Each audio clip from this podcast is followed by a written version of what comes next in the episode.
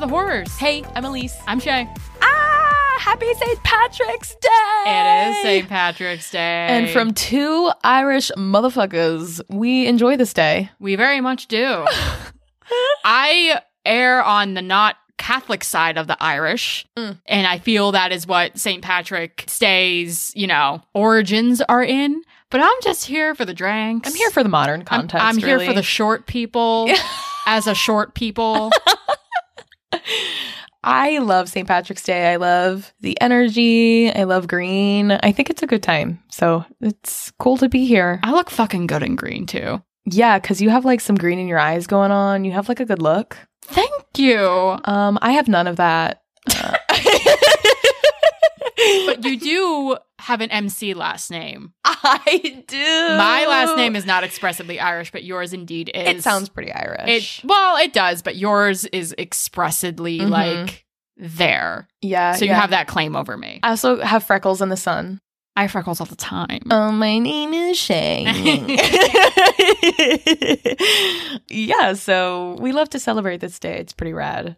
So to celebrate it, one might think that we cover a very popularly themed St. Patrick's Day horror movie, which would be Leprechaun. But we decided absolutely not. Absolutely not indeed. And we found another movie that we found pretty interesting based on the trailer. And now coming here to talk about it today, I'm pretty excited to see where this discussion goes. yeah, this is actually a Irish horror movie called Mhm. The Hallow that was released in 2015, not to be confused with the American release The Hollow in 2016, which is more of like a mystery thriller type, but Mhm. The Hallow with an A. Exactly. And before we get into that, we have something kind of special to talk about. Yeah, we're breaking from the Irish and moving more toward. A beautiful Latin American tradition Yeah. of, of hot sauce. So, walk us back as to how this taste test came to be. Okay.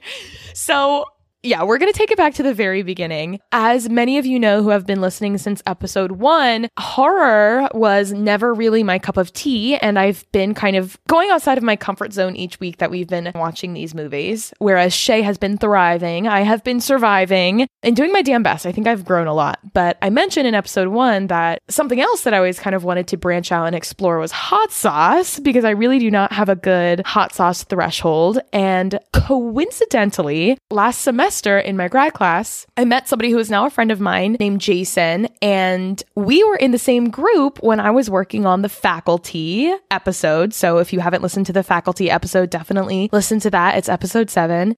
And while I was working on that with the podcast, he was working on his own hot sauce company, getting that off the ground, working on labels and whatnot. And so, as people do who are supporting one another as they go on these new endeavors, we've stayed in touch on Instagram and he reached out to us and offered some of his hot sauces. So, Shay and I got to try these hot sauces today. This was great. Like, it this was was just so great. such a fun little surprise. So, first of all, I do just want to say that so the hot sauce is called Jason D's, like D apostrophe S. And if you love what you hear, you can absolutely find this hot sauce brand on Instagram. Jason D's hot sauce on Instagram. So again, that's J A S O N D S hot sauce. And yeah, the packing is beautiful. Jason sent us two different kinds. The one was specifically because I'm a wuss and I do not have a high heat threshold, as I said. And this is a, a green sauce and it's called Esmeralda. And I am obsessed with it. Something I appreciate about it is, you know, I've heard many a time that, oh, you should try this hot sauce, Elise. It's Like, you can handle it. yeah, it's not even that, spicy, hot. and it literally hurts me, and it hurts me. This one was exactly how it was described to me. There's a little bit of heat. It has an earthy flavor. It's a gorgeous color. It smells delicious. And he also sent it with these seasoning blends. So there's an Esmeralda seasoning blend that I don't really know what to use it for yet. Probably on chicken or like other meats or vegetables. If you wanted to like saute vegetables, I just haven't gotten the chance yet because I've been lazy since I've gotten this delivery. And Shay, you found a love in the second hot sauce. I did. So you said this was one of his original blends or one of his original batches that he made for us. Mhm. So this one's called the Cornelina jalapeno sauce, and this is more of a red sauce. I'm more of a red sauce kind of gal, and this is definitely a step up on the kick scale. Yes. I was like, oh, this is great. And then Elise tried it and was like fire breathing out. but but as somebody who enjoys putting hot sauce on eggs, sandwiches, taco, like pretty much anything, this offered just the right amount of heat where you could still like really taste all of the flavors, all of the peppers, just a lot of the like earthy aroma that comes with it. And I love this. Like this is great. And I'm just so happy to have it and that we have it. And I feel so honored that Jason reserved this bottle for us of one of his last season batches because it's so delicious. Exactly. And he's been listening to the podcast since I mentioned it back in, I guess, November. So it's really cool to have the opportunity to support him where he's been supporting Shay and I from almost the beginning. And it's even easier to do when the sauce he sent is delicious. So yummy. So yeah, that's what we have today. Again, if you're interested in looking into that, I'm not sure the next time he's going to have a batch that goes on sale since it is such a small business. It's it is released in sort of like I guess not seasons Drops but drops. waves. Yeah. I think the first time he sold over 330 bottles and 100 seasoning packets. So I think that's only going to continue going from there. So follow him on Instagram again at Jason D's Hot Sauce to keep in touch with what's going on. We'll also have a post on Instagram about it that you can look at as well. Absolutely. Spice up your St. Patrick's Day. Yes, especially with that Esmeralda green sauce. Yeah. Keep it festive. Cool. So, you ready to jump into the Hallow? I am, I dare say. All right. So, the movie opens up. We see a lot of establishing shots of a really green, mossy wood. It's a really like deep foresty feel. It almost gave me the village vibes, just kind of how they established just the grandness of the forest and just how deep it is. Mm-hmm. We get those establishing shots and it zooms in on the bark of the tree and you see a little drippage coming from it. It looks a little off putting to the rest of the trees around it. So that's obviously a hint of the sinister that is to come. Mm. So then we go to a boat where we meet a family that is crossing a channel of water into Ireland. You come to find out that they are coming from London and it is a family of three. You have the father, Adam, the mother, Claire, and a little baby child, Finn, A little baby child. who looks to be like what? One? Six months? I don't know. Like, I don't, I can't judge. no, he's got to be at least one. He can't walk. That's all I know. Okay, so maybe nine months. I don't know. I'm not good at guessing the ages of children. So like 128 weeks then I don't like I don't know. I don't I'm not a mother.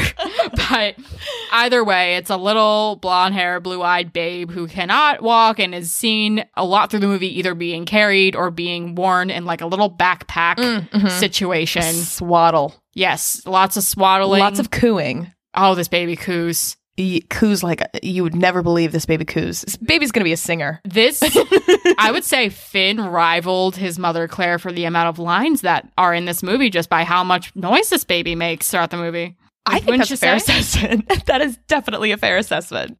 Either way, so they are driving through the Irish countryside. They are presumably moving to Ireland just based on the amount of luggage that they have. And we hear a radio station that's talking about how some of the locals are upset about the forest situation and the idea that there aren't publicly owned forests in Ireland. And that made me at least go, huh, because though we are Irish, we don't know a lot about sustainable environmental justice practices in Ireland right now, right? So Mhm.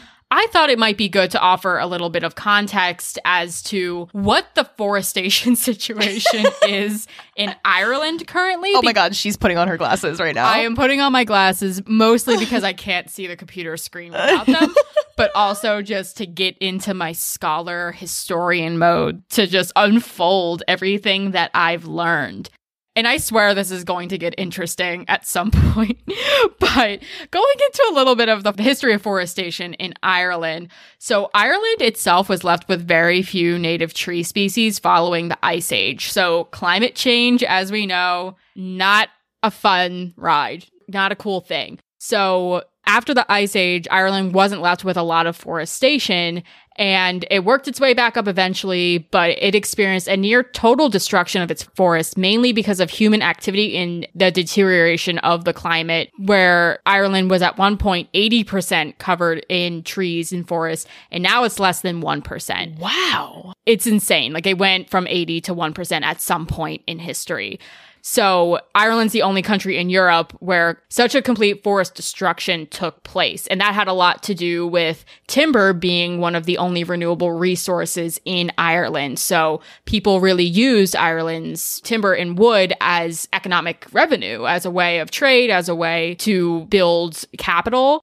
Ireland still has the lowest forest cover of all European countries, approximately 11% compared to European coverage of over 30%. Hmm. So a way that the Irish government decided to really go about this is in 1981, they introduced the Western Package Scheme, which was co-funded by the EU and the Irish government. And it was introduced to provide grant aid to farmers for planting agricultural land. So essentially what they did was they incentivized private owners to privatize portions of forests. So that would be obviously like their income, the, the way they built revenue. But the way they did that, they provided grants so that as they were using timber, they were also replanting trees as a way to bring forests back to Ireland, essentially. So if we're looking at what's occurring now, according to Wikipedia, 45% of Ireland's forests are privately owned by these like private farmers and families, and 55% are owned by the Coillte, which is a commercial forestry business owned by the state. So I wanted to provide this context because once we learn a little bit more about Adam and his family, Adam is a agricultural developer or researcher. He has his doctorate in agriculture or biology or something where he knows a lot about the environment and he has been tasked by some unnamed company or initiative to go out and survey a portion of a active forest in Ireland for deforestation purposes to bring timber to presumably London because that's where he's from or otherwise just out of that community using that portion of the forest or using that timber for other purposes. And because of that they aren't seen as kindly to the locals who you can assume through this now historical context might be some of these private owned farmers that perhaps got bought out by the mm. Coillte or got bought out by some of these larger developers and perhaps lost their family business through that. So I wanted to provide that context because I feel like a lot of the time when Elise and I were watching it, we were kind of like, what's the big deal? like he's literally just like a scientist going in and like doing his job. But when you look at the historical context and how much like forestation means to Ireland specifically, it gets a little more interesting and complicated. Agreed. And we see Adam in this role immediately in the movie. We see him in an early shot of the movie walking through the woods, taking samples from trees with his son strapped to his back, which is something Shay and I noticed. He really does have care of his son a lot during this movie, kind of on his daily walks in the forest or if he's taking errands into town, which is kind of a cool dad thing. Even though it's like something moms just do, like it's so cool when a dad does it because we're just so used to the yeah. mom being home with the baby we and just praise dads for doing things that they should do. Exactly. Whereas the mom's at home taking like iron spears or iron bars yeah. off their windows. Mm-hmm. So like you really kind of see like That's such a good point. Yeah, like the dad's like meandering in the forest and looking at all the flowers and whatever. And the mom's like at home with like lumber and has these work gloves on and is taking these just like ironclad bars off of her baby's windows. and windows. that obviously comes into play later. Oh, and they have a dog too. Um, do you remember the dog's name? Iggy. Iggy Azalea. no, it definitely is definitely after Iggy Stardust, like you said, because they like a lot of music. Yeah, so on this and not Iggy Azalea's music. oh, sorry, sorry. So anyway, so dad is spray painting trees. It looks like maybe for removal or some sort of whatever's, and he's kind of talking to his son and the dog as he goes along. He's saying like, "Yeah, it's sad," which kind of again gives us context. Maybe these trees will be cut down. And at one point, the dog kind of goes off screen. So dad and baby Finn go to find where the dog goes off to. And along the way, as they're crossing a sort of fallen log or older bridge situation over a stream, the baby drops its binky into the water and we see it sort of float away. They stumble upon an old shed situation. It must not be too far away from their house, but the dad sees a dead horse on the inside and notices a sort of black goo sort of around the horse's wounds. He's interested. He takes a sample and he takes it back. And of course, like we said, spliced with this scene, we see the mom at home taking down these iron bars from the house, which obviously sets a very ominous tone. The house is already old, it's already isolated, and now we see that there were, for some reason, iron bars on the windows of this home. So while the mom is home doing all of this ironclad shit, enter Mr. Donnelly, who we assume is a neighbor type or somebody who at least has met the family before.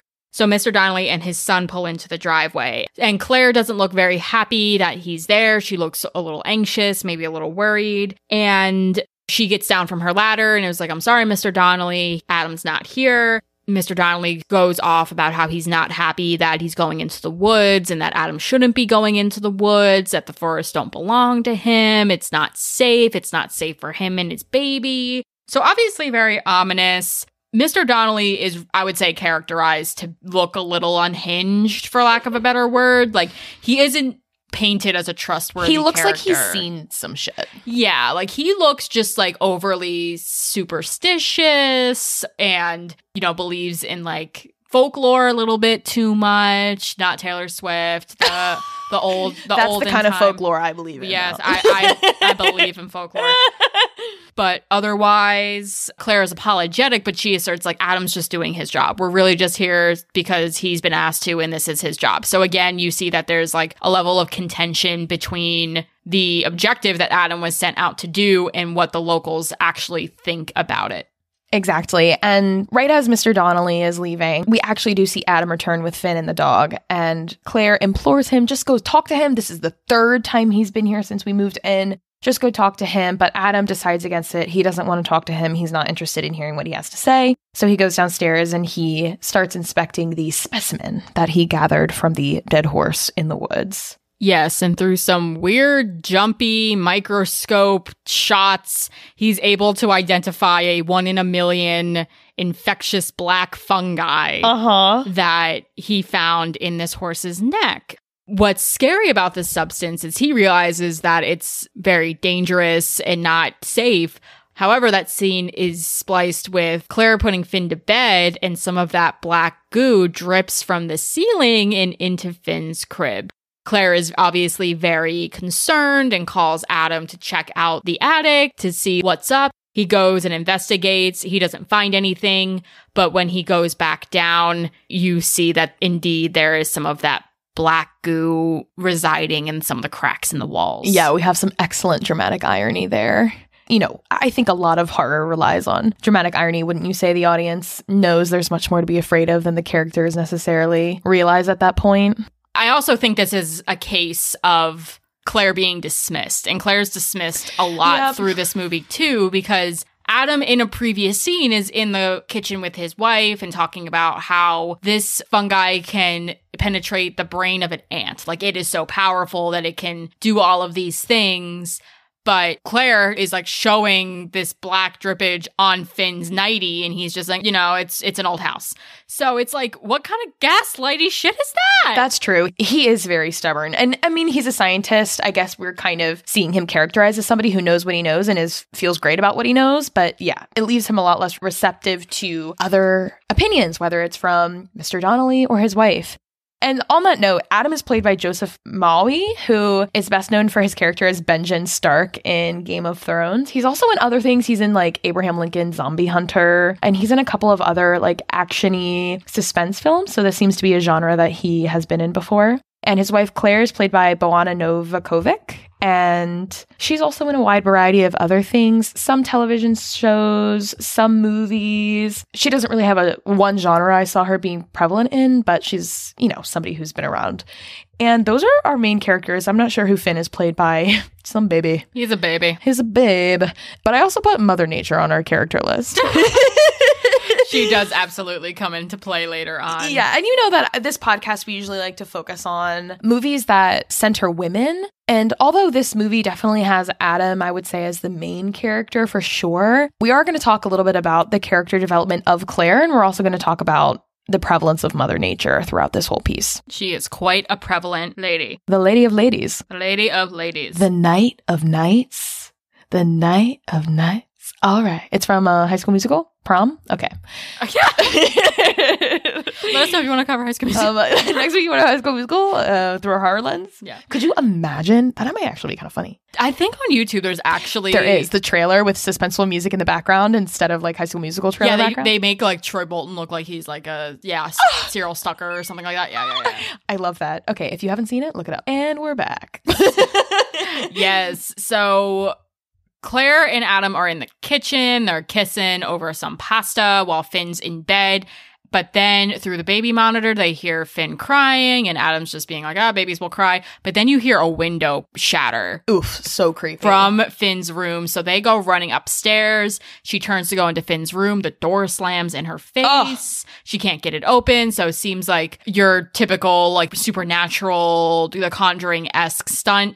They finally get in the room and they see that someone has broken the window and knocked over the lamp, but otherwise Finn is unharmed, just very rattled, obviously, and very scared. So naturally, the next move Adam and Claire take is to call the police. So we see the police pretty shortly arrive after that, and the police officer inspects the scene. It comes up that they're new to the neighborhood, and the police officer implies, I already know who you are. I know what you're doing here. And he mentions how the town isn't huge fans of what the family is doing here. And he says they believe that the forest you're trampling on belongs to the Hallow. Right. So Adam's like the Hallow, and the police officer goes on to say fairies, banshees, baby stealers. I think the wife goes on to say, so actually, Mr. Donnelly's been kind of hanging around here, and he's like, oh yeah, I know all about Colm. Colm is his first name. Uh, Colm's daughter, Kara, went into the forest and never came back.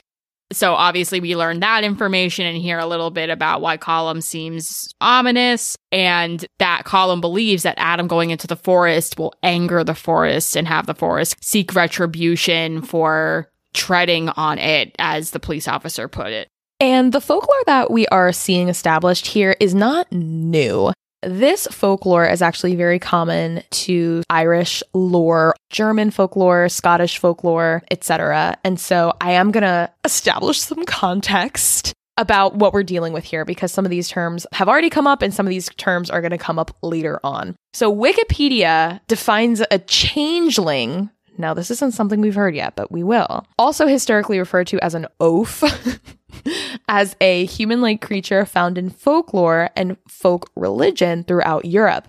A changeling was believed to be a fairy that had been left in place of a human stolen by the fairies. So, from the article Exploring Irish Mythology by Harry Brett from the Irish Post, he says, When the word fairy is mentioned, many think of gentle beings with nothing but pleasantries for their human counterparts. So, changelings were fairies who had been left in place of a human child or baby that had been stolen by the fairies. The child was taken for one of three reasons to act as a servant for the fairies, for the fairies to receive the love of a human child, which is apparently something they sought after, or for malice slash revenge reasons. Most of the time, the exchange was made with a fairy changeling, but occasionally an elderly fairy would be swapped, either so that it could live out its life in the comfort of the cares of a human or so that it could die. Usually, it was the fairest, most beautiful children who were taken because the fairies craved and admired these traits. Often a baby might become ill or take on a strange appearance, or a person might be left unable to move their limbs. Fairy struck, quote, as they called it, and the local people would begin to suspect fairy work. So these legends are hundreds of years old. And specifically, the reason we kind of have this negative image of these fairies portrayed is because of the idea that they steal children. And sometimes not children, they have also been known to steal adults as well. So, belief in these fairies was widely accepted until the murder of Bridget Cleary in 1895. So, we're getting a little bit my favorite murder up in here. So she was an Irish woman who was killed by her husband because he believed her to be a changeling. So there was a real trial. And I think after this, a lot of people were like, uh, let's just. Let's cut it out. yeah. okay, guys, it's not fun anymore. So, some believe that the origin of the changeling myth stems from a very dark corner of the mind. Changeling tales illustrate an aspect of family survival in pre industrial Europe. A peasant's family's substance frequently depended upon the productive labor of each member, and it was difficult to provide for a person who was a permanent drain on the family's scarce resources, which is what babies would have to be for a while. If a family felt unable to care for a child, particularly one they felt would be no use to them in the future due to an undiagnosed condition or a deformity, it was easier for them to lose the child believing they had been taken by a gang of fairies than it was to believe that they were going to let their child die. Infanticide was a horrible yet very real aspect of rural living in the medieval world, and the fact that changeling tales so often mention their ravenous appetites suggests the parents of these unfortunate children saw them as a threat to their family's continued existence, and that allowing them to die might be the only way to save everyone else. The changeling stories just helped them down the horribly inevitable path. Fuck. I know, isn't that crazy? And of course, the, all of that is from Exploring Irish Mythology by Harry Brent. But I thought that was really interesting that origin and the idea that like the changeling myths seemed really steeped in what's going on with the parents. Yeah. Obviously, we're not in medieval times in this story, but I think that this changeling myth, like the connotation is that parents might be absent or uncaring, kind of comes into play here a little bit because we do kind of, I think, have like parent against parent at a couple points. And I think it's like mm-hmm. tense regarding how they are trying to navigate parenting this child. I know I'm being super vague and crazy, but anyway, that's some information for you regarding these myths. And it's so funny too, because I remember when I was little, like my grandmother, if I lost something, they'd be like, oh, the fairies took it. That's just such a thing still even in Irish households where it's like you lose your phone and then you like turn back around and your phone was like exactly where you just looked and you know you didn't see it. It was always like, oh, the fairies are just messing with you. So just the idea that there's these devious little forest dwellers that are going to come out and take your things and run back into the forest absolutely is integral to understanding and appreciating what's going on in this film generally. So we're back to the night that the window was broken in Finn's nursery, and Adam goes outside to take pictures of the damage. And in my notes, I wrote, There's a weird fucking thing out there caught on camera. so, what happens is Adam is taking pictures. Iggy's out there with him, starts acting up. Adam turns around, he uses the flash to take a picture, and we see. He doesn't see something sort of hunchbacked and skinny Gollum like in the woods. Um, so we know that something is out there and he doesn't see it. He kind of turns around, rain is coming. He shuts the door and walks away. This is the next day now. The wife is cleaning up the baby's nursery finally, and she finds something weird, like a dead bird carcass type thing covered in that black sludge in the baby's bed. She just throws it out, which I think is weird. Yeah, she just kind of like scoops it into a trash bag with no sense of alarm, but you come to understand that that was the thing that perhaps flew through the window. Mm-hmm. And that was something that the police officers kind of used to gaslight the family, where the family was convinced it was Colm that was coming around and messing with them. And he was just like, oh, it's probably just like a bird who got confused flying at night. So the mom sees the bird, and we're both like, what the fuck? But with that context of, oh, maybe it really just was a bird that was sick and just flew through the window by accident okay, like maybe there isn't as much to fear as we're thinking. Maybe we are being paranoid. Maybe we really don't belong here and we're just causing a ruckus. So you see those like seeds of doubt start to plant themselves in Claire's head. So Adam has taken baby Finn. They drive into town to take his nursery window to be fixed. And we see slow motion shots of long, hard stares at the car as it drives by. And we get the sense this is a very small Irish town. So everybody knows, you know, just based on the car alone, that this is the new family. Finally, Adam gets to the hardware store. He mentions the bird, the broken window, and the guy behind the counter says, if your wife doesn't put the irons back up, then there's really no point. If you trespass upon them, they'll trespass upon you. Damn. Um, yeah.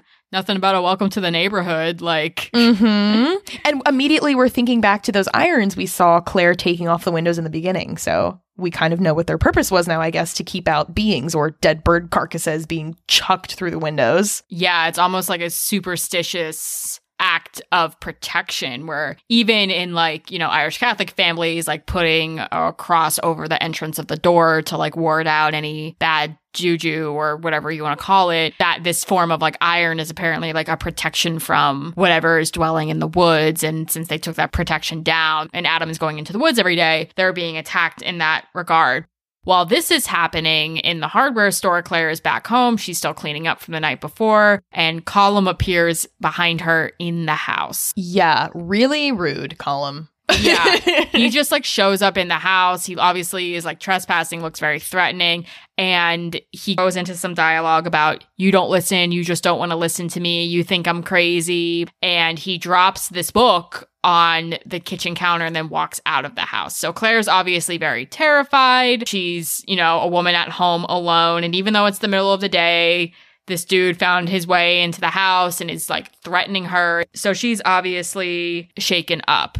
At this point, the father is driving back home with the baby and they run into Colm on the road. And this I found interesting too, where Adam wanted to confront Colm the night that everything happened. And Claire was like, just go talk to him tomorrow, just go talk to him tomorrow. Because at this point, Adam believes Colm to be responsible for the broken window. And Colm is standing there, like kind of like almost blocking the road, like kind of daring him to talk to him. And Adam drives around him. Adam's just like, uh, I don't want this smoke, and just kind of keeps going. Okay, like you keep leaving your wife to deal with this very unwelcoming, angry presence, and the opportunity that you do get to kind of straighten things out, you don't take that opportunity. Yeah, that is really weird. You're right. Colm is almost like expecting his return, right? He knows he's in town anyway. Adam has to go around him. He kind of like makes the choice. He's forced to make that choice in that moment. I'm not getting out of the car, which ends up not being great. Yeah, and I'm wondering if that decision kind of leads to what ends up happening. While he's driving, you know, they're listening to a cassette tape. And once they enter the forest, they have to go through the forest to get back to their home, which I believe is like situated like kind of in the middle of it. They're kind of surrounded by the forest. Some supernatural shit starts happening with the music. It starts distorting and the car ends up flickering on and off but he ends up stopping the car. He gets out and looks under the hood to figure out what's wrong. And you see these viney tendrils, these black viney tendrils of this fungi are entrenched in the metalwork of the engine. Do you know what that reminds me of? what? The chords from. Oh, wait, further instructions. Yes. They have a very similar look. Yeah, it's just these interwoven. That's the thing. It operates both as, as a solid and a liquid, which I think makes it so gross. Is Yeah. like it's slimy and wet, but at the same time it has a form, so it's wrapped around like the, mm-hmm. and coiled around the engine.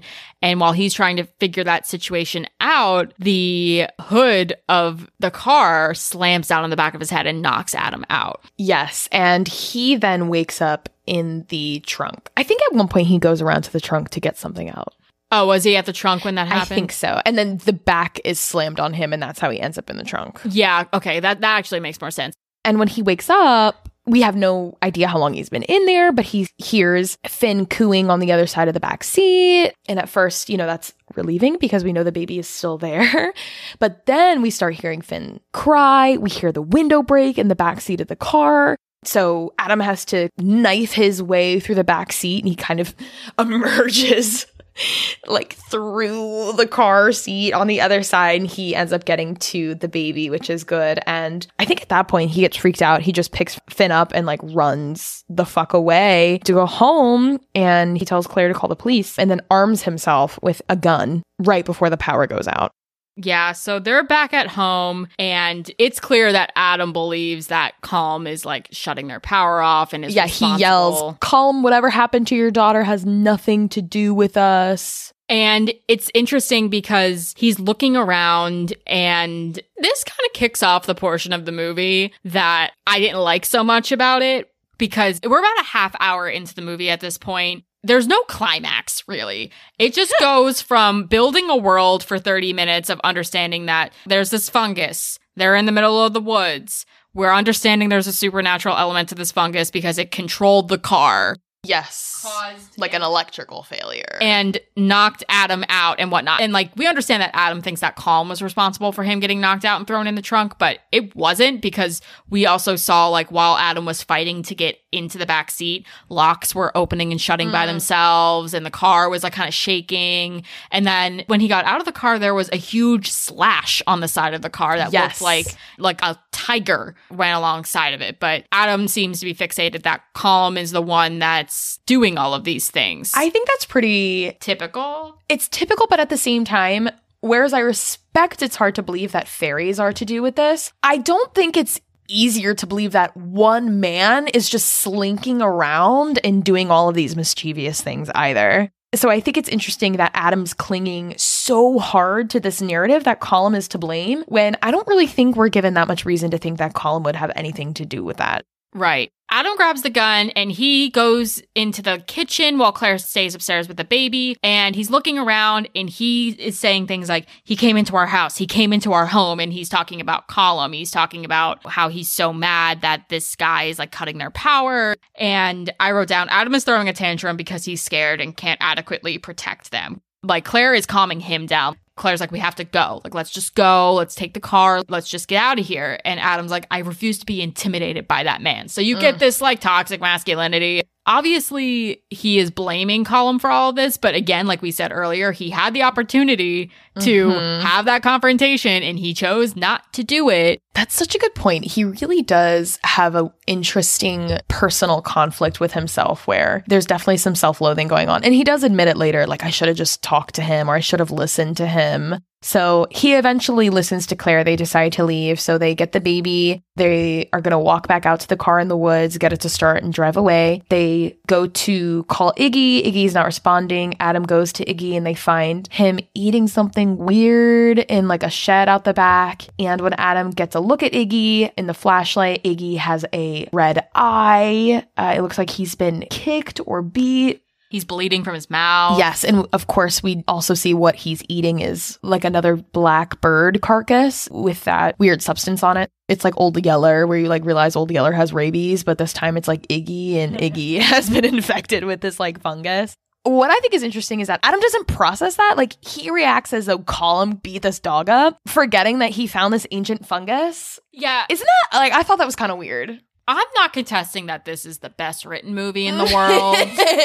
In fact, I wrote down it feels like a high schooler paced this movie mm. because again, like I said earlier, there's 30 minutes of a little bit of lore building and then starting with the lights turning out in the house, it kickstarts like a 50 minute action sequence it's insane. that doesn't let up. And I'm even scared to try to cover it because it's so much just running from here, running from there, running to this, running to that, running over here, running over there. And it's just kind of like, this movie isn't a perfect one. I think it's an interesting snapshot in the moment of time, talking about ecological pursuits mixed with Irish folklore, mixed with the struggles of parenthood.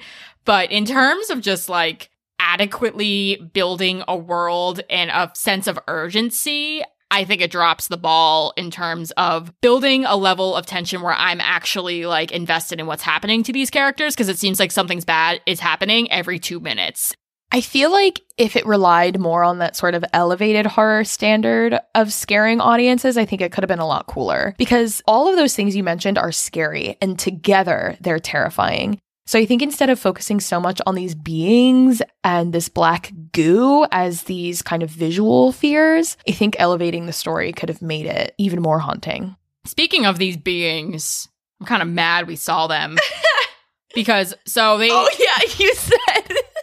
Yes. So we see them real soon. So Adam grabs Iggy. They go and run to the car. Adam's trying to again start the car, even though there are still these viney tendrils in the engine. Claire's trying to start the car as Adam pulls them out. And Iggy, like, kind of looks to the forest and just kind of runs into the forest. Adam can't catch him. And then you hear him whimper, and we assume that Iggy is no longer. So sad. Iggy is Stardust now. Adam continues pulling out the tendrils, and while this is happening, Claire is looking in the rearview mirror, and we see some of these humanoid, creepy, crawly tree creatures crawling toward the car out from the forest in the nighttime. Adam isn't seeing this, but she is. So she goes to start the car prematurely and it ends up chewing up a part of Adam's hand. Mm, mhm. Like the palm of his hand gets really burnt. Even though it hurts Adam's hand, the car is able to start. So as they're driving out, you see these humanoid creatures shattering all the windows and jumping on the hood. There's so many of them. And they look stupid. They do look stupid. Like if Elise is saying they're not Listen scary, to me. Listen to me. I was not at all scared. they looked like baby Groots. They did. like They looked like baby Groot that like just skipped a bath. Like that's yeah. that's what we're talking about when we're looking at these like weird humanoid tree creatures. Like yeah, they're screaming and they they have this black sludge and whatever. or they reminded me of those like things from Harry Potter, the like the plants, the plants that scream. yeah. They were very much like that. Like they just w- weren't scary, I guess.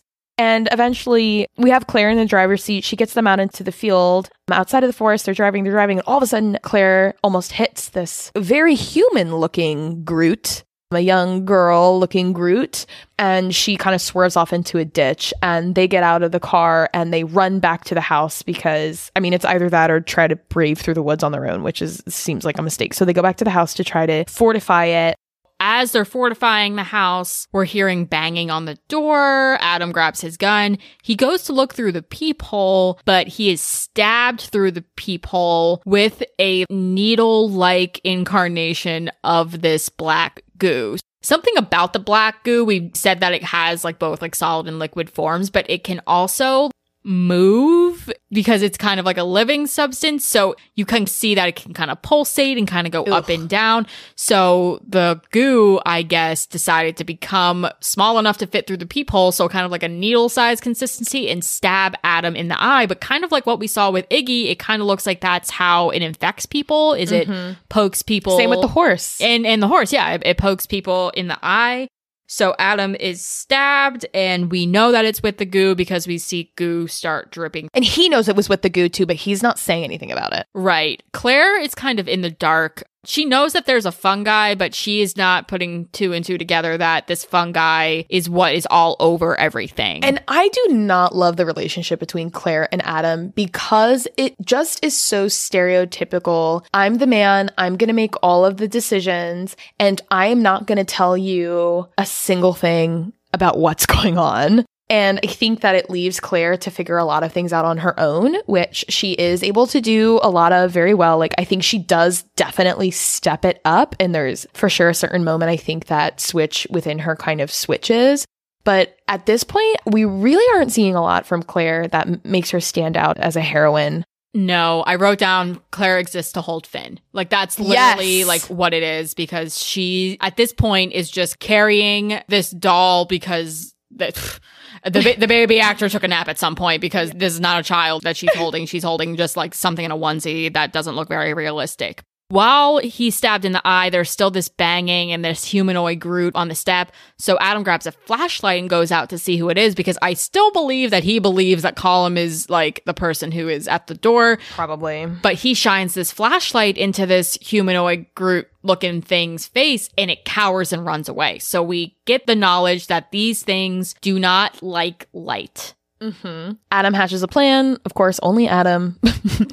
so he has Claire and Finn hide in the attic while he goes down to the basement to try to get the backup generator to work. Right. So Claire goes into the attic and she assumes this is a safe space. But as we saw earlier in the movie, we have some of this black goo present in the attic Mm-hmm. already. And I guess that just indicates to us that some of the Hallow have been there before. Like it seems like Hallow folk track this goo around wherever they go, like a puppy would track mud through the house. And this attic entrance is kind of like a Like a hatch. yes, Kind yes. of like, Oh my God. Better watch out. Oh, yes, better watch out. I was also thinking host. Host. Yes. so scary. Yes, hatch, hatch addicts aren't fun, but they have one, and Claire is shining a flashlight on the hatch door so that nothing can come up through. But what we are finding is that if it's dark, these things can like breed, and since a flashlight isn't that much light, this goo starts coming through the hatch door, and it kind mm-hmm. of morphs into a hand Yes. that is reaching toward Claire's face. But Claire has to keep her body weight on the hatch door so that it doesn't open and like Mhm. an entire Groot. wave, an entire Groot, or an entire wave comes up. So you get this scare where Adam starts becoming incapacitated because of his eye injury. He's trying to do this generator, but you can tell that it has some like early 2000s flash edits where he's trying to turn the generator on and then it flashes to the microscope scenes where like you can tell Yes. like the cells are being taken over and he's grabbing at his face and you could tell he's kind of being possessed for lack of a better term Mhm. and that's being intercut with this hand reaching into Claire's face and a little needle poking out from one of the Mhm. fingers going into her eye. And just as it's about to do that, Adam gets the generator back on and all the lights in the house go back on. And then the black goo dissipates because it doesn't like light.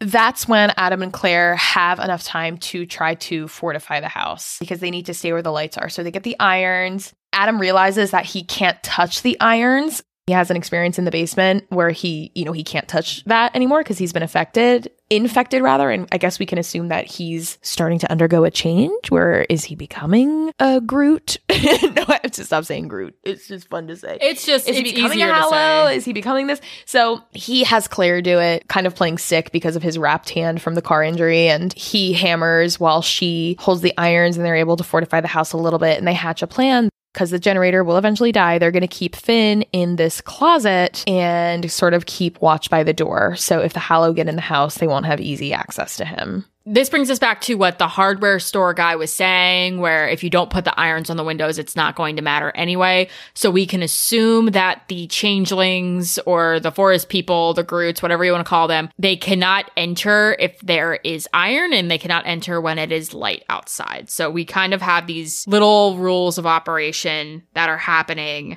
we have this scene with Adam in the bathroom where he's wrapping his hand up. His hand is full of black goo at this point because remember, he burnt it on the engine and that had the black goo all over it. And his eyes are kind of glazing over. So he can tell that he is being taken over, but he is being the worst member in an apocalypse group because the idea is if you're bitten or you're infected, you tell other people. But he, Mm. again, he is not telling No. Claire about anything. But then again, she's not questioning it either. She, you're right. She's not. She's not. She really trusts him. Which, you know, it's good that if you're married to somebody, you trust them, but she almost, I think, trusts him more than she trusts herself at times. For example, with baby in the closet, you know, that is Adam's idea. She doesn't want to do that. She wants to keep the baby with her. And shortly after baby's in the closet, the power goes out again. We have a situation where we realize Finn is taken. Right. I wrote Baby Groot takes Baby Finn. Yeah, it was actually kind of a cute baby Groot. That one was the cutest one. It was. It was a little little baby, a little baby child, little baby changeling. we were joking around like the Hallow were like, you got to go in there, dude, because it's you got to go down the small wall and like break through and get the baby. Yeah, what, what ends up happening is like Finn is put in like a linen closet and there's irons placed in front of the linen closet. So, assumedly, you can't get in the front of it. But what the baby Groot ended up doing is going in through the walls and tearing a hole through the back of the closet and taking Finn through the back of the closet. And right before this happens, while Adam and Claire are sort of sitting in wait for whatever is to come, Adam is paging through that book that Colm has left, and we actually see pictures that look like the house that they're in, as if this has happened before with this very same house. And we see the image of a baby with the word changeling above it. So, this is where we're introduced to that word changeling. And Adam reads about how these fairies often target children and switch these children. That is something that he reads about right when he sees his son being snatched. This is also where we start to doubt Adam's allegiance a little bit because Claire gets some mommy instincts that something's not Yeah. right right Mhm. before the power goes out and she wants to go check on Finn and Adam's pretty stern like no like you can't move those irons otherwise you're getting him into more trouble. However, while he's flipping through the book, she like disobeys him and goes and looks for Finn anyway. And that's when she discovers that he had been taken. So we are wondering what side is Adam on at this point. And I had mentioned to I had been briefly acquainted with the changeling lore because I watched the show Outlander.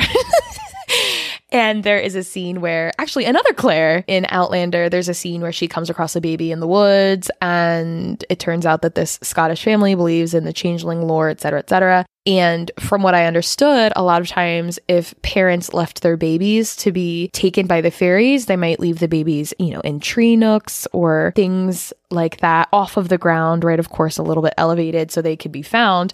And I was thinking, like, this linen closet almost kind of seems to me like the closest thing in a house to a hollowed out tree. It's like a short, hollow, dark wooden column that this baby is in. So it almost seemed like for a moment was Adam doing this on purpose. So yeah, I agree. I was starting to distrust Adam at this point.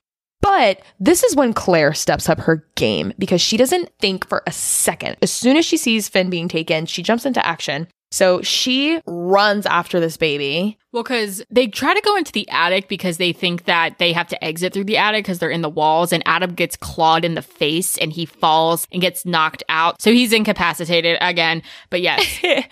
so Claire chases this baby all the way down to some small pond, and she almost loses him a couple times, but we keep seeing this yellow blanket being kind of like dragged over these hills, and she's able to follow it. She follows it. Eventually, she gets to a clearing. She sees something floating in the water. She rushes out to the water. She sees saves the baby. She finally gets back to the house after this wild chase scene within an action scene. And the dad has just woken up. He's just coming to. She hands adam the baby to, to try to help get him warm. I mean she has just retrieved him from the water but adam starts talking weird shit yeah, he is looking at the baby's face and trying to see Finn, but the face keeps warping into kind of one of those Groot faces. Yeah. And the mom is distracted because she's trying to get warm clothes on because she just went, you know, marsh diving in the middle of the evening. And Adam starts showing his possession a little bit. He's like, it's a changeling. It's not Finn. They're trying to trick us.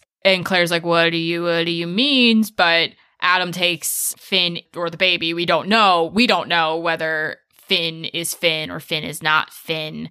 There's some hints as to like which one that it is, but we're not meant to know for sure. So Adam goes to place Finn on a table and takes out a knife and Claire tries to stop him, but he like with superhuman strength kind of like launches her across the room and she becomes incapacitated. Mm-hmm. And he is like holding this knife above this baby and is like looking at its face and one second it's Finn, one second it's not. And he's trying to come to grips with everything. And just as he's about to stab Finn, Claire stabs Adam in the neck. Or yeah, she stabs him in in a non-fatal place. The neck. I was like, so the neck, a non-fatal place. I honestly can't remember. I don't think she stabs him in the neck. I think she might stab him in the side. I don't know. Either way, I don't know. I feel like every stab is fatal. In- yeah, it, except in a horror movie, you can get stabbed upwards of ten times yeah, and still like yeah. fucking make it. Even more. either way, yeah, it stabs Adam with iron. So obviously this hurts him very mm, much because yeah. he is being taken over. And Claire is able to grab Finn and rush out to the shed where she hides out, but Adam is in very close pursuit behind her. Yes. I wrote, right now, all is confusing. I think this is when I was like, what time is it? Like, I had a hard time understanding that this was all one night like all of this has been happening in one night. When Shay said it was like a 50 minute action scene, like she really meant it because I remember we kept saying, How much time is left in this movie? What else could possibly happen? uh, because it's a lot. It's a lot. So Claire has baby in the field, right? No, Claire has baby in the shed. Oh. And Adam comes in and he's under this like Oh, she's not in the field yet. She's not in the field yet. Oh my god, I know. Like like literally like we understand. She was in the field and she was home now. If you're not following us, yeah. If you're not following us, we're not following and us. No, we're not. Essentially, there's another quick confrontation between Adam and Claire where Adam is just kind of showing that he truly doesn't believe that that is his son, but Claire is able to outwit him again and she begins running in the field where Adam kind of goes full on hunter mode and lights a scythe on fire. Also, his appearance is changing. He is now growing like weird little black slug mushrooms from his shoulders and out of his eyes. So he is becoming one with the forest a yes, little bit. Yes, he is. He's becoming a Groot he goes into the forest looking for them because he believes that they ran into the forest where instead Claire runs to Colm's house. Yes. Claire gets to Colm's house. She knocks on the door. He opens the door with a shotgun. He says, Get off my lawn. No, I'm just kidding.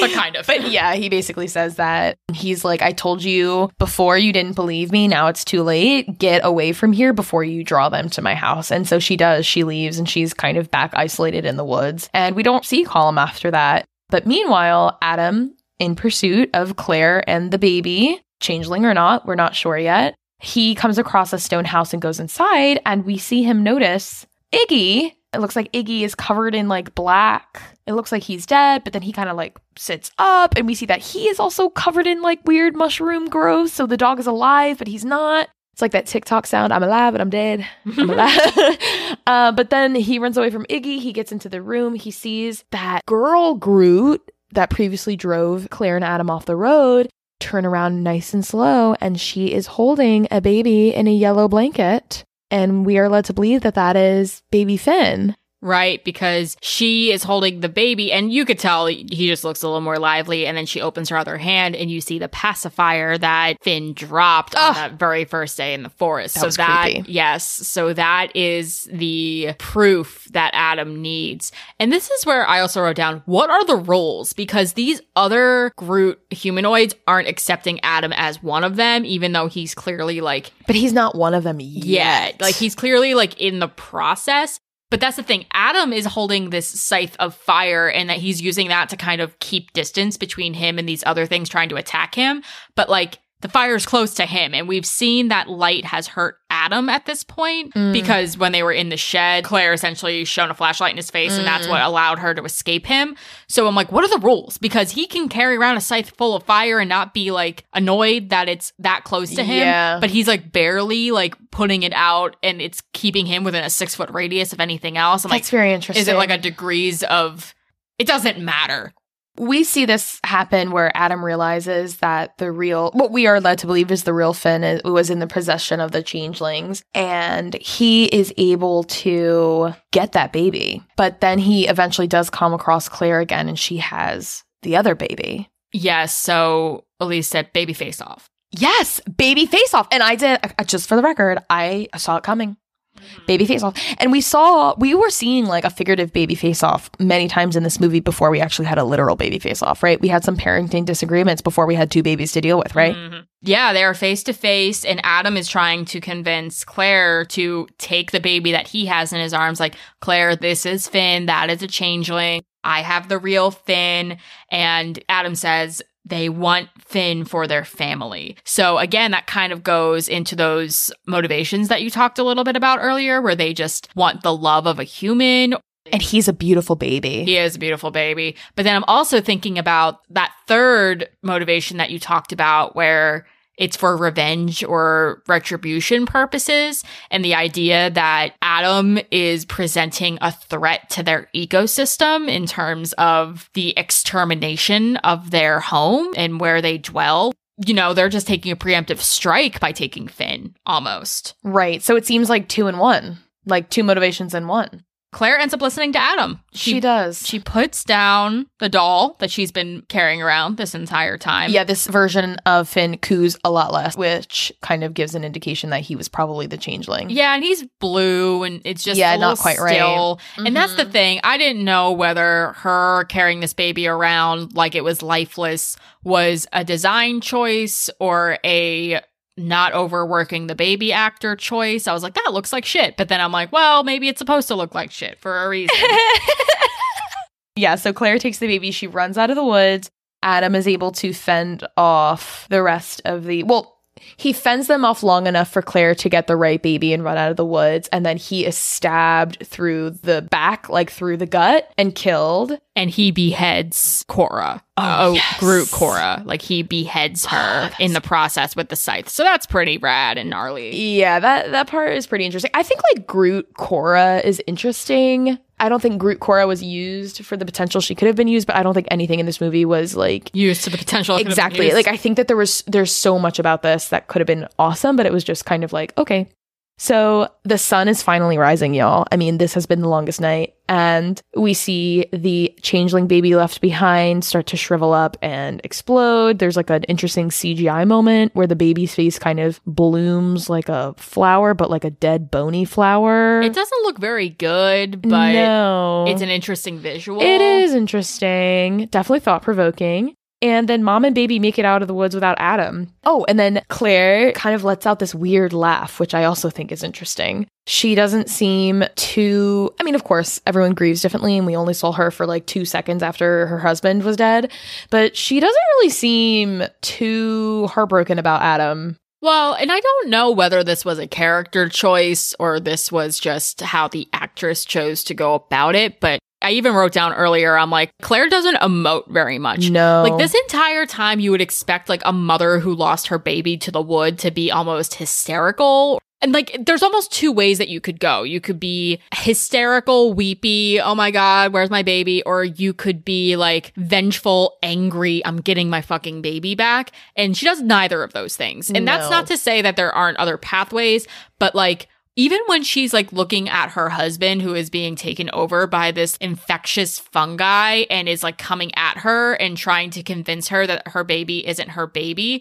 she's emoting mild annoyance at best. Like she's not terrified, she's not scared really. in in such a strange situation. And also I kind of hate that her character like you kind of mentioned only exists to hold the baby and be a mother and she still gets it wrong. exactly. Like I wrote down two parents went into the woods to retrieve their kid, but the dad got it right. And that would be different if the mother served any other purpose in this movie other than holding that baby. And they set it up for almost such like a more empowering way, especially in the beginning when she's taking these iron bars off Yes. the windows. I agree. But it almost serves that like she was the one putting her baby in danger because she's the one who brought the changeling back. Like she doesn't know her own kid. Exactly. But because Adam spent so much time in the woods with Finn, like he's the authority of that space and he knows best. And I guess Adam also read enough of that book to have read about what a changeling was. I didn't get the impression that Claire had read the book. Maybe she paged through it, but I think it kind of freaked her out. So maybe since he saw that information, he was more aware of that possibility, or maybe because he was infected by nature itself, he had the knowledge of Mother Nature herself. Like he had the maternal instincts within him because of his infection by Mother Nature. but he was able to retain enough humanity to use the last of his fatherliness to release Finn because that's the thing. Mother Nature in this sense or in the Hallows sense is possessive. Like Yes. she wants Finn. She wants Adam. She Mhm. wants to infect and to spread and to maintain dominance over the area. So, yeah, I think it makes sense if we look at it like that, where Adams has that intuition to know what it is, is his son, but also is still able to differentiate what his instincts of this fungi are telling him Mhm. versus what he needs to do to protect his son. Mhm. And again, I wonder if he was more communicative about his experiences as they were happening, would Claire have brought the changeling back in the first place? I don't know. And I hate too that the book wasn't valid until Adam said it was valid because Mm. Colm dropped the book off and Claire read the book and Claire was like, "Look, Colm dropped this off. I'm a little worried. Like I want to leave. I want to leave." And while Adam so she did read the book. I think she did read the book and like enough to be like, this is scary. like exactly. So that's where it's like all of a sudden the book's teachings don't become relevant until Adam says it is. Mm, yeah. And and it's interesting too because the movie ends with the pages of the book flipping to a new page and it's like a family portrait of a Groot, you know, Daddy. changeling daddy, a human mommy and a human baby. So that's Which like, is like, one, I appreciate the moment where you are like, oh shit, like this has happened before. Like, that's a cool moment. But I had a hard time kind of understanding what that meant. I almost see it as like the living history of the Hallow. Like it wasn't even that it happened before. Like that was a new chapter based Right. on the happenings. Cause like you were saying, the house had existed before the pages of the book. So part of me thinks that it's a continuous living history. Mm, And like this is the new Oh. iteration. It was like a new page being written with their experience. Like some sort of strange connection between man and nature coexisting. That and it's almost like these are the consequences of mm. trespassing into the Hallow, Right. and like this is the most recent iteration of that. Because my question too was, why does Colm own the book? Like, is this the book or is this a book? And if it's the book, he might have it because the last iteration was Cora. Yes. That is a very good point. I think that that makes the most sense. Like it was given to him because of what happened with Cora and it had been passed down, passed down. And I guess what we are led to understand, which I think is interesting, is that we're given folklore here, we're given supernatural events here, but we're also given a sort of biological explanation to the existence of these quote unquote fairies in the woods. That these fairies aren't their own species, but they were former humans, all of whom were former humans infected with a certain fungus who were then forced to live on the outskirts in the forest. So that I thought was interesting as well, this sort of like biological lens. Well, that's like an area of horror I like a lot, and I want to talk a little bit about that too. And there's a post credit scene that I want to mention because it's construction workers kind of following up on Adam's work. So obviously Adam like dies in the movie, but you see construction workers chopping trees down and loading them up onto trucks and it kind of zooms in on the timber in between and you start to see like the black goo is seeping. Because my immediate reaction was, oh no, okay, the forest is being torn down. It's done. Like they have no place to dwell. They have no domain. But in the timber, there is still like that essence of what the hallow is. And it's going to be spread to wherever it Mhm. is it's going to go. This movie reminded me a lot of a movie called The Ruins, which came out in like, I believe like 2008 or 2009. And that is like, I would say like my favorite environmental horror movie. And I would consider this an environmental horror movie. So I did some like digging into eco horror, which is a subgenre of horror because Okay. we all know that horror isn't just slashers. Like there's obviously like a lot of subgenres and a lot of different little mediums and different little Oh, glasses are on again. Glasses guys. are on again. I had I had to pause. So I got this from an essay called "For Some Horror Writers, Nothing Is Scarier Than a Changing Planet" by Naomi Booth, and there's a couple of ways that she kind of introduces what eco horror is. So I want to go over that. So she writes. Horror has always sought to amplify fear. It works against false comfort, complacency, and euphemism, against attempts to repress or sanitize that which disturbs us. Inevitably, the climate crisis has given rise to a burgeoning horror subgenre, eco horror. Eco horror reworks horror in order to portray the damage done to the world by people and the ways the world might damage or even destroy us in return.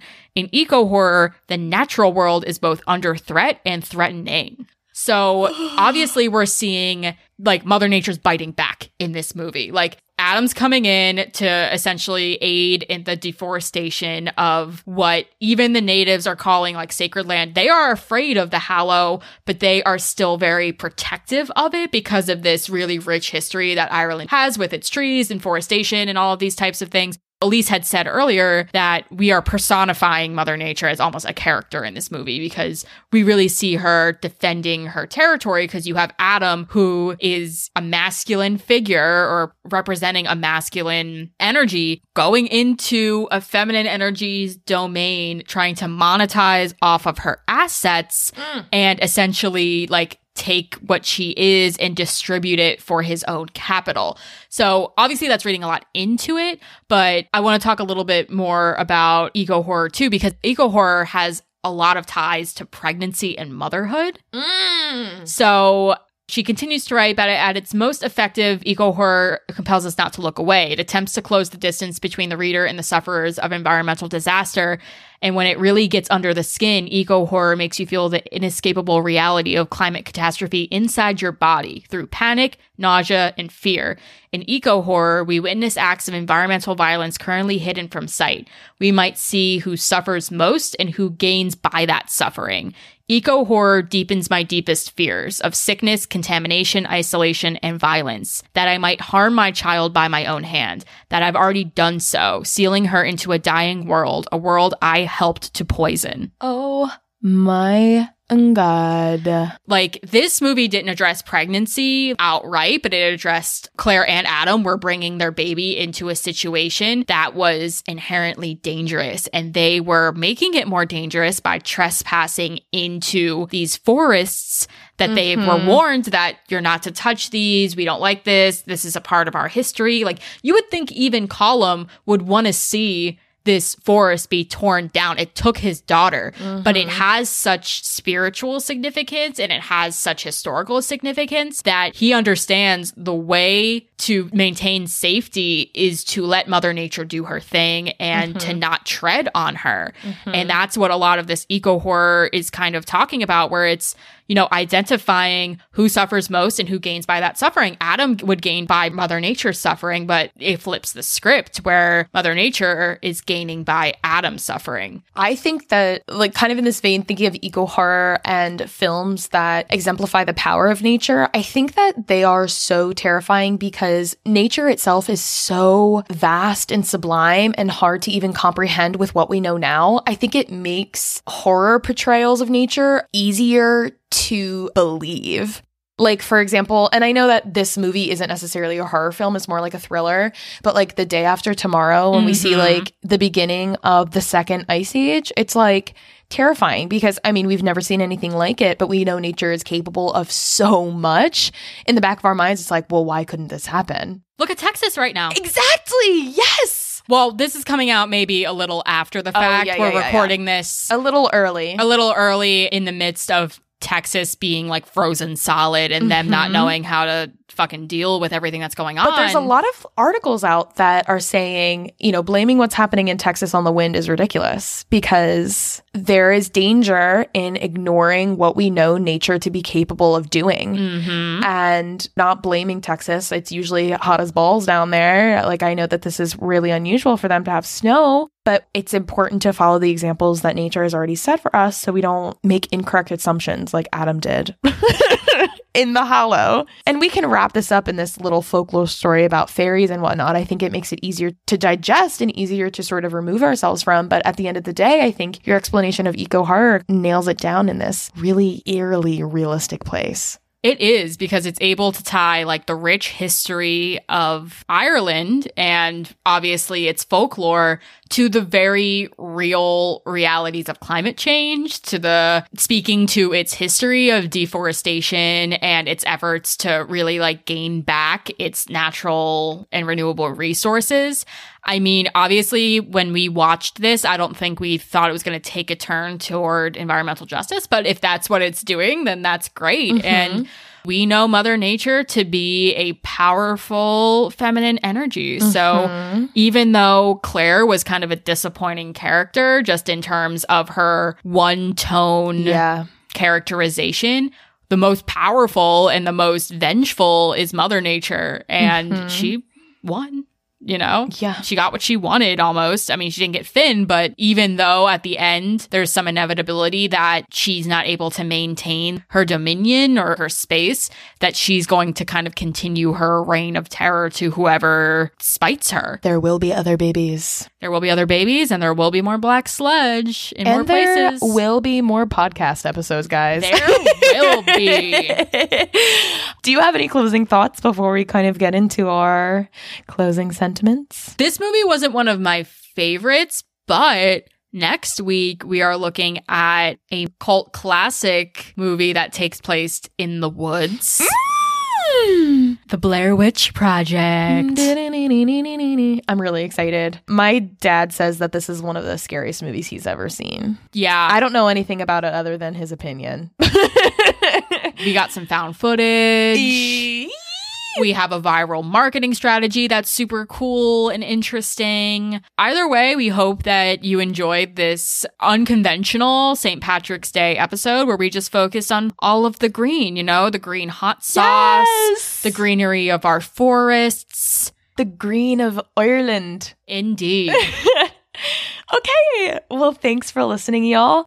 As always, make sure to follow us on Instagram at the Whorrors Podcast and feel free to email us with any suggestions for episodes, any personal stories or experiences with our films or Ireland or whatever with hot sauce. Yeah, like if you want to send us more hot sauce, cool. You can reach us at the Whorrors podcast at gmail.com. Yeah. And until next time, we're the Whorrors. Bye. Bye.